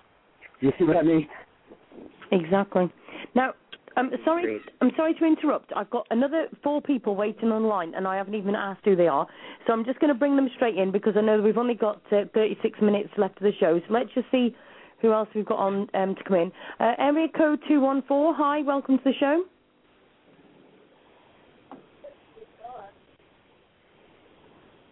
Uh, no, we'll put we'll put them hold, on hold for a minute. Uh, area code 253, hi, welcome to the show. Hi. My name is Hello, Cindy. who, who have we got on the line? My name is Cindy. Hi, Cindy, how are you doing? I'm doing pretty good. Um, I've been involved with the Rosie case, and I agree with everything that you've been saying about the behavior. My concern is that some of the municipal code includes things such as um, as far as declaring a dog as dangerous. They include things such as jumping up on them, um, play behavior, you know, like if they were to nip somebody, even if it was in play, um, or mouthing, you know, accidentally, that type of thing. Is there, you know, somewhere that you can go to eliminate that type of language from being part of uh, a dog being declared as dangerous? Um, this is Ledy, and yeah, you you can basically try to get it amended either on your. If you're talking about the Rosie case, I think you're talking about either a city or county ordinance. You can try, you know, to lobby to get that changed. Um, state law, you can lobby to try to get that changed. But usually, the ones that involve play behavior like jumping up, um, those are usually city or county ones. They usually aren't aren't on a state level. Exactly, it's a city municipal code. Yeah. So I, I would lobby your city council. I would set up meetings with your city council and go, look, this is ridiculous. This is, you know, if a dog jumps on somebody in play and doesn't, you know, it, that shouldn't be counted as a dangerous dog. You know, it it should be you know bites and and Jim, you can get into the the levels of bites, the different levels there are. I mean, some ordinances I think even will spell out the different bite levels that they have to be but but that's a rarity but yeah i would try to work with your city council to get it changed be- you know and and you know for rosie basically Right. And, and in, in Rosie's case, you have a lot of community support. Use that. Take all those people to the community to the um, city council meetings in order to get those changes made. I know you, uh, Right. and congratulations, by the way, on the uh, verdict on that one. Um, but yeah, just use the community support. Like that's what we tell everybody who comes to our page who's had uh, this problem. Like, go to the media, get your community together, and and hit those city council meetings every time in mass. And well that's and, what and happens. even before the city get coun- grease.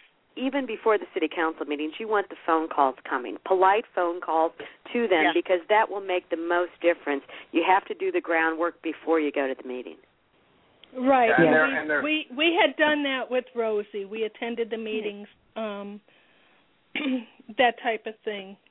Of course, you And know like what we- you're told and what happens is different. Go on, Jim. Yeah, what what Ledy mentioned is that yeah, there are um, bite assessment tools out there. The one that I teach and I prefer was is the one that was originally developed by Dr. Ian Dunbar at California, uh, and it rates bites uh, or incidence levels one through six, and there are specific criteria not based on perception and not based on the decision for medical treatment because where uh, and the the illustration I use is a bite that on a child's face that uh, would take you know three plastic surgeons and, and a hundred stitches to, to, to close up because they want to spare the child from being being scarred for life. If it was on my rear end, I'd get a band aid and a, and a, and a ooh sorry here take two aspirin and go home for. Um, the, the scales, for instance, the Dunbar scale evaluates the number of holes, how deep the holes of the bite are, and how much other deep tissue damage, tearing, slashing, and so forth was done. So there's quantifiable ways to make a difference between a dog that's given a single warning nip versus a dog that's latched on and tried to do a lot of damage. Um, with the Rosie case, you didn't even have a bite involved. All Rosie did was was sitting on the sidewalk when she was shot by the police officers. Um, she wasn't even on the sidewalk. She was actually Well, she- cowering in, in the the, she in the was in her Yeah. driveway. Yeah, right. She was she was I was saying on the sidewalk, but she was actually sitting in the yard, sitting looking at the police officers up against the bushes, trying to stay away from her. Because I've been through that entire video, and Right. um, that case that case was just settled last week. Uh, somebody had Right. asked on the chat. Adam Right, McCarthy I- is the attorney on that, and they they elected to accept a settlement on that with some other conditions. But I don't have the full set of conditions uh, in my hand yet. I, I do know it was settled. Right. I understand that. I mean, I live in the same city. Um, Mhm. But my concern is the way the demis- municipal code is written that um, any dog with normal behavior can be cla- could be classified as dangerous or Yes, potentially need dangerous to- and it's ridiculous when you include play behavior. Yeah, which is why we need to be able to, when I refer to behavior based laws, have specific behaviors that are quantifiable, measurable, and distinguishable from one another because it's not, you know, it's not Versus a was, personal was the behavior yeah was, it's not for instance a threatening behavior.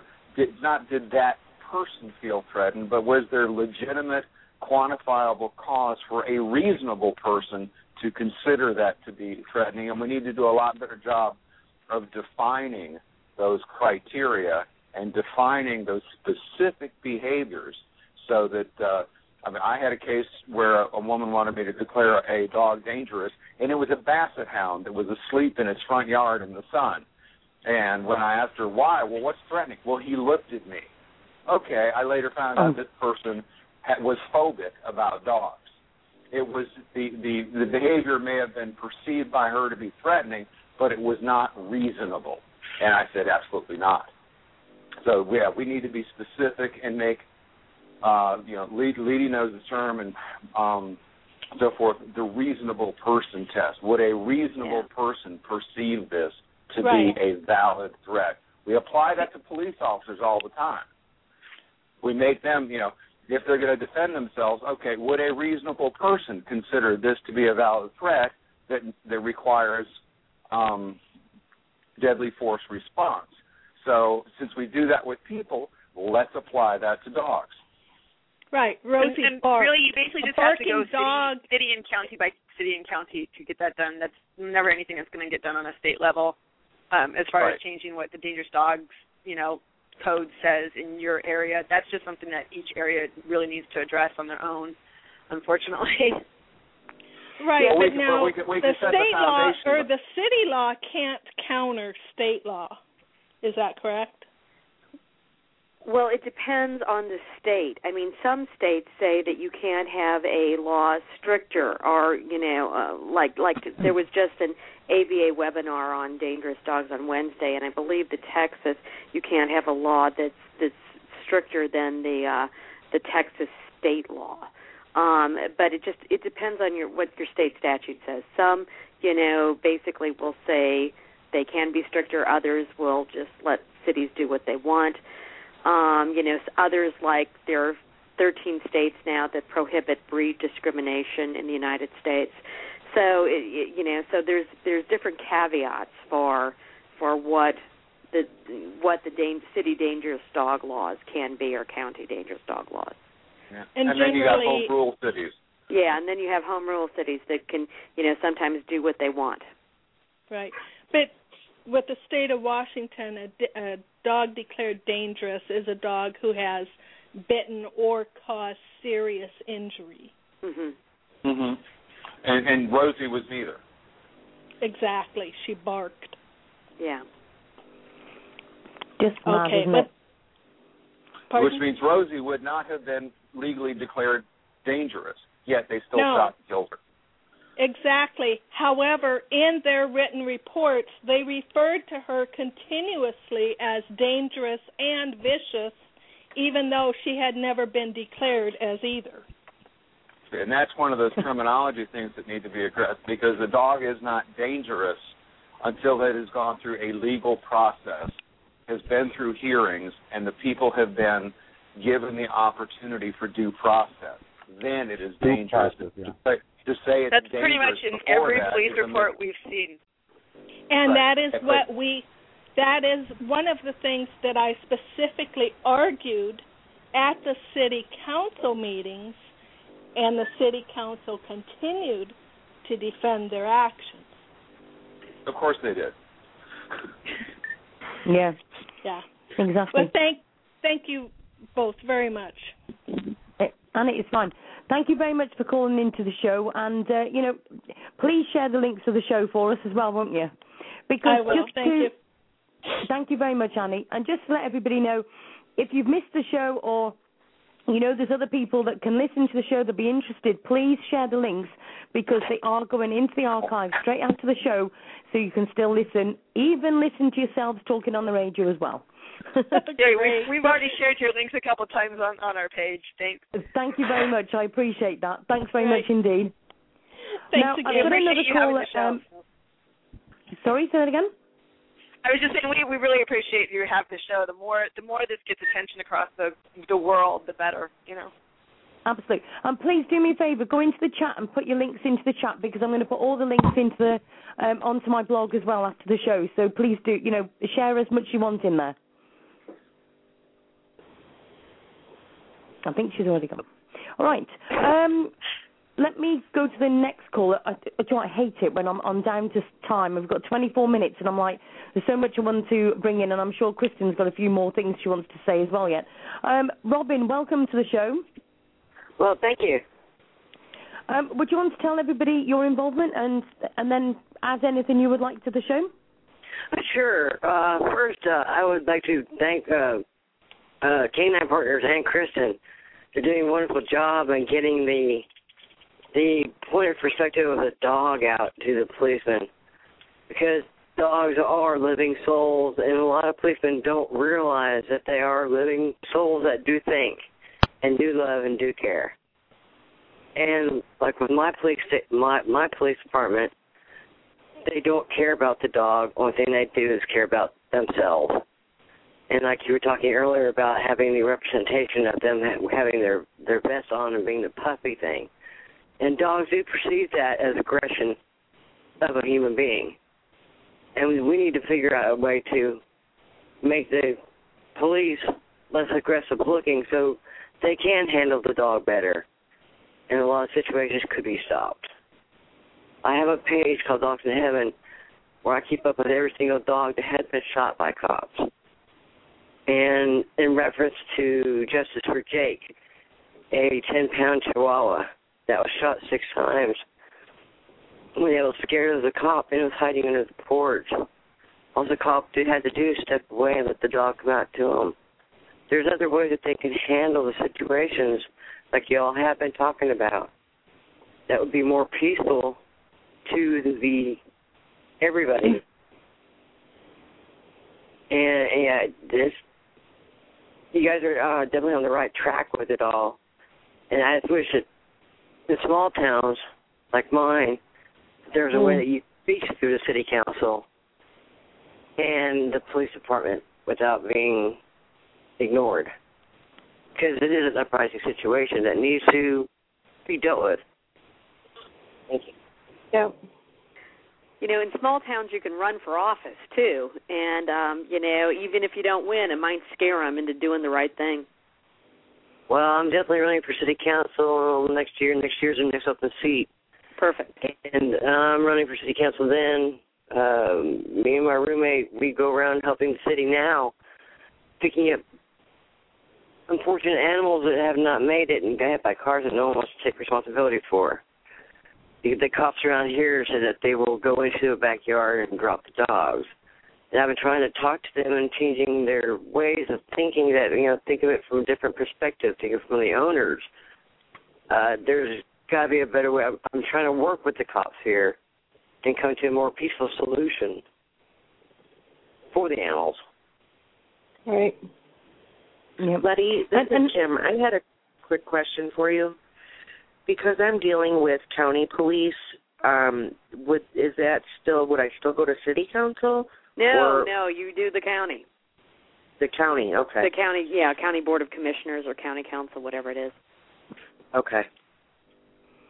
Yeah, because a lot of a lot of council member like mine, they they want to hear what they want to hear, and if anything else is brought about, then they will pretty much blow you off. Well, and the sheriff, if you're in Illinois, is elected too, so that's always a good thing, you know. Yeah, because yes, we can put pressure that way. Exactly. Well, um, Yeah. what was I going to say? Now, is there anybody who wants to um, chuck any question to somebody else? Please don't all say yes at the same time. But um, obviously, I'm, I'm trying to juggle all of you. We've only got a few minutes left, and I've got another caller waiting. So just want to see if we've got anything that wants to be brought out at the moment. Anybody got anything to say? Ask. I, I have one quick question, and I don't know. You know, I wish I could have uh, spoken to Jennifer about it. But um, is it okay for me to, before I have a lawyer, um, Channel Seven News in Illinois one has, you know, contacted me about it. Also, I mentioned to you earlier the Examiner. Um, I would love to talk to whoever I can to get the story out, but I also don't know if I should before speaking to a lawyer. You know, like we had talked about. bef- I think I spoke with Kristin about. Is it is it um, okay to do that beforehand? I think as long as you're respectful, and it's always good to have pictures of your dog to get them out in the press. I, you know, I I think it's good. Jim, what do you think? Um, I, I I would defer to you on that, Ledy, because uh, you know I can see I can see good and bad on it. Um, I would be careful as to what I said because anything you say in the media uh, is going to come back to Yeah, either help yeah. you or haunt either help you or haunt you later. But uh, yeah, I would I would actually consider talking to the attorney before you make public statements and maybe uh, having your your legal counsel help you craft the points that you want to hit.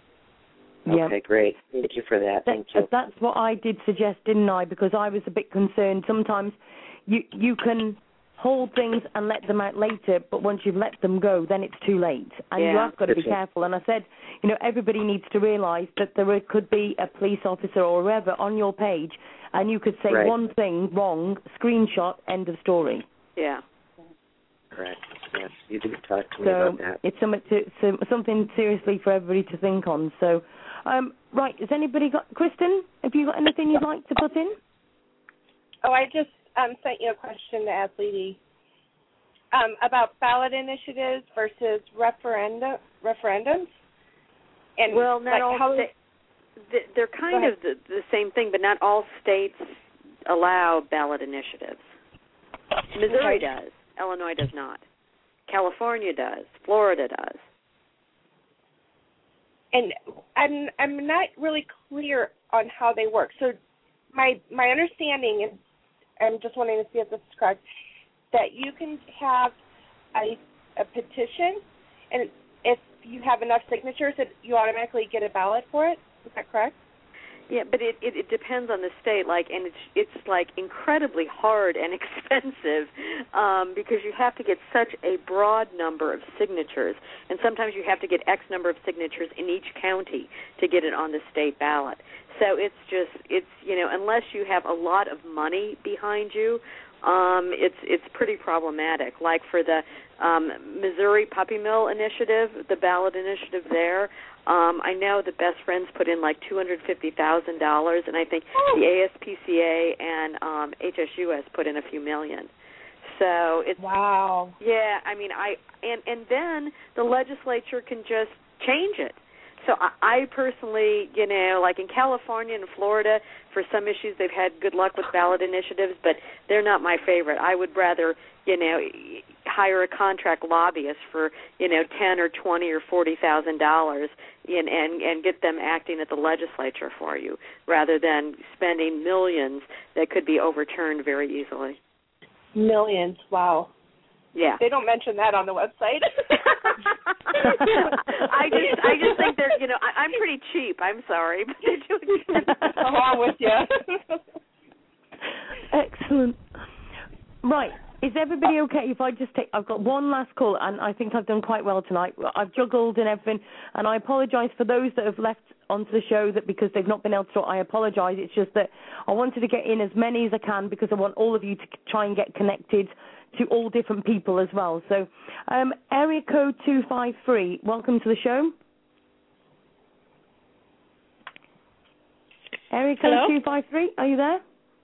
Oh, I guess I am. Hi, how are you doing? I'm doing okay. Um, I had talked to you earlier. This is Cindy again. Hi, Cindy. Are you okay? Pardon? Are you okay? Yeah, yeah. Right. I had one oh, more are you question. just sorry? Are you just on hold listening, or did you have you got something else to add? Um, I was just on hold, I guess, listening. but I do have one more question, and that is, um, as far as like internal investigations, how would we go about um, changing the laws so that it's when you have an internal investigation and you appeal it, you're not going right back to the same chief of police who made the initial determination. You know, is there some way that you would you need you can establish a third par- third person um, or an independent review board when you You'd have, have to do that. You'd have to do that either through ordinance or through statute. To, make- to- okay and that would have to be imposed upon the police department. so Um, that would be or, something going back to to the your, yeah, or you'd have to have the the sheriff or chief of police agree and put in his policy that they agree to having an outside uh, review board, which is um, usually not real well received. Yeah, good luck with that. and the reason I say that is because when you have um, Fourth Amendment violations, um, it's not very, um, it's rather prejudiced to take the complaint and appeal it to the very same person who made the initial determination. Well, and then Yeah, that's why you- you have the court cases too.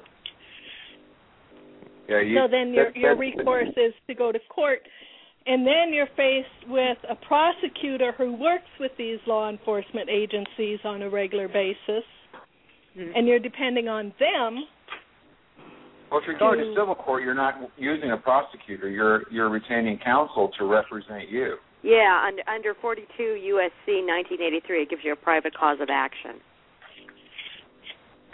Plus, it tends to be a lot easier to win civil cases than criminal cases.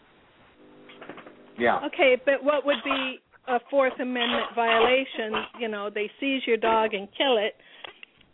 That's is that it. civil or federal? It's it's it's civil, but it's under 42 USC 1983, and you can take that in federal court or in state court. But I recommend going in federal court. I think I I, I just think they understand these violations better, and, and I think you have a better outcome. Yeah, the pre- the precedent seemed to be cleaner there to me. Uh, Wouldn't you agree, Ledy? Yeah, I think so. I really do. I I I- I've seen some state some course cases that have gone to state court under 80, 1983 cases, and th- I think they would have won in federal court. I think it was a mistake for the attorney to take it to state court. Mm-hmm. Okay. Okay, so is that okay then, Cindy? Yes, I'm fine. Thank you. Okay, I'll just put you on hold. I'll let you carry on listening. Um, now, I've got uh, 12 minutes approximately, so I'm going to try and go through everybody and give everybody their last say before we try and finish off, okay? I know this is going to be a little bit crazy, so those of you try and keep it sweet. so, Robin, you, do you want any last words? Uh, yeah, as a small town person working in a small town trying to get the word out, what would be my best course of action to deal with the police to try and get them to understand? Okay. I didn't anybody? hear the end of that. What did you ask? At the, uh, I only heard Yeah, half, half of that. I'm working in a small town. I'm trying to work with the police department here because we had so many issues with stray dogs and them wanting to shoot the stray dogs. And I'm Mhm. trying to put them as rescuing with the dogs instead of shooting them. Would my best course to reach across to them to get them to stop doing this? Well, I think go to your city council, you know, call them, talk to them, um, come up with an alternative plan. um you know and and if they're you know if they're just shooting stray dogs and they're owned by somebody they could be sued so i think you want to approach them from a liability standpoint too but but come with some solutions as to what they can do Yeah, One Robin, of we the can talk about could- some of the ideas. Yeah, one of the places you could look for some of those solutions would be with, for instance, Best Friends or No Kill Nation um, on the efforts to uh, assist departments with with animal control and stray problems.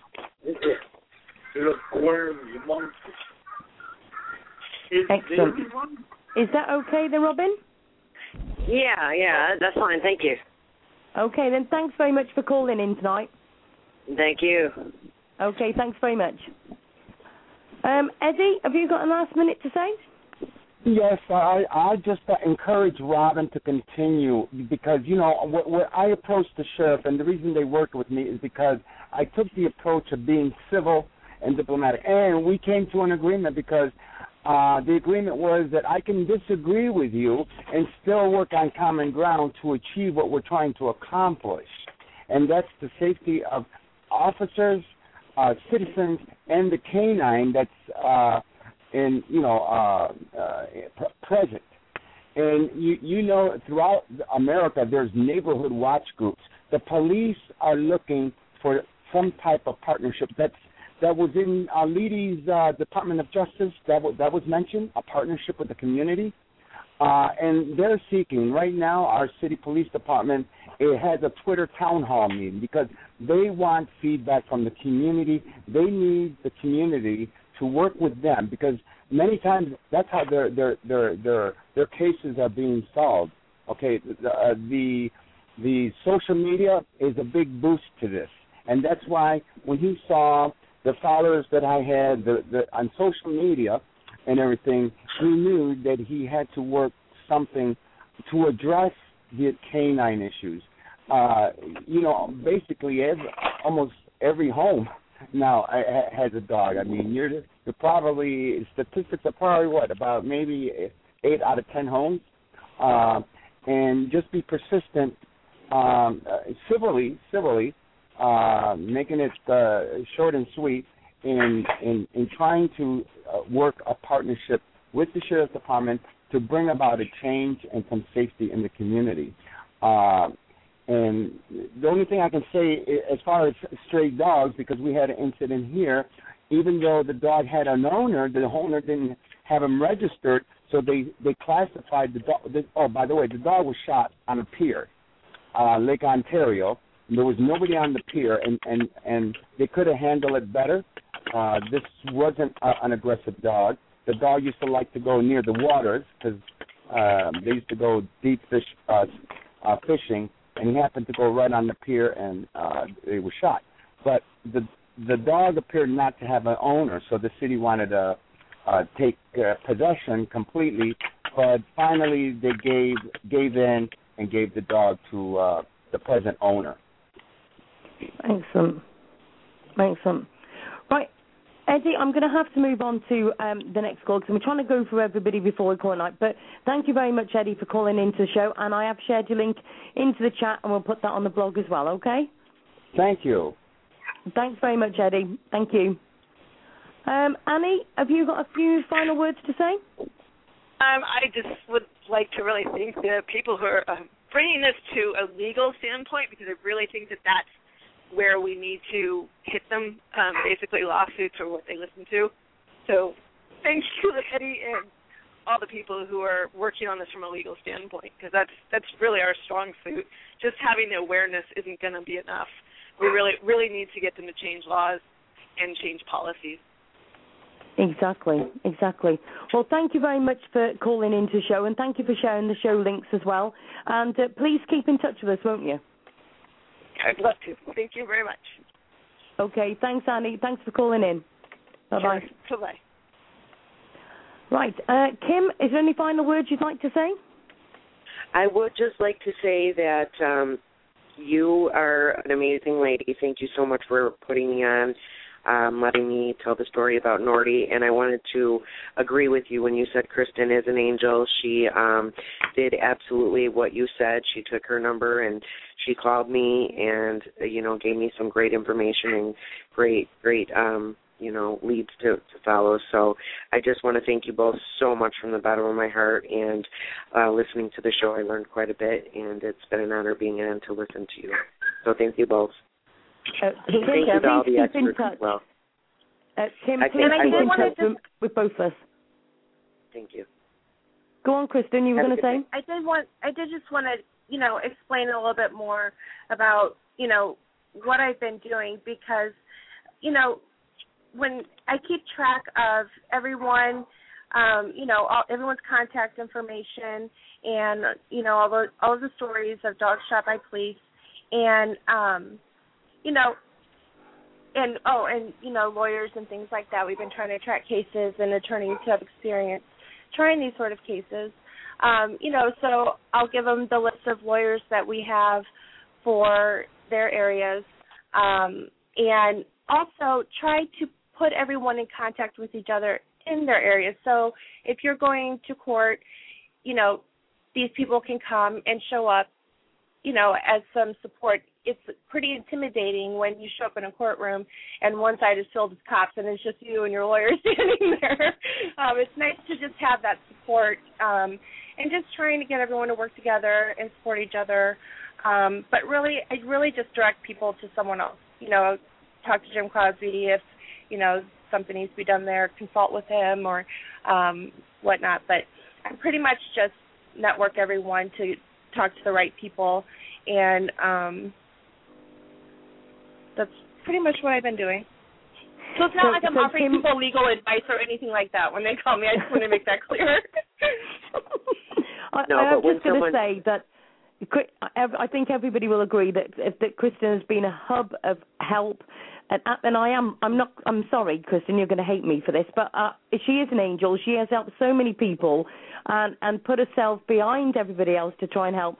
But I know Kristin also needs a lot of help with different things that she's doing. So if anybody's got any spare time, and I know everybody's going to say they're busy, but Kristin's very busy, but she still makes time. So everybody, it doesn't matter even if you can only spare five minutes of a day.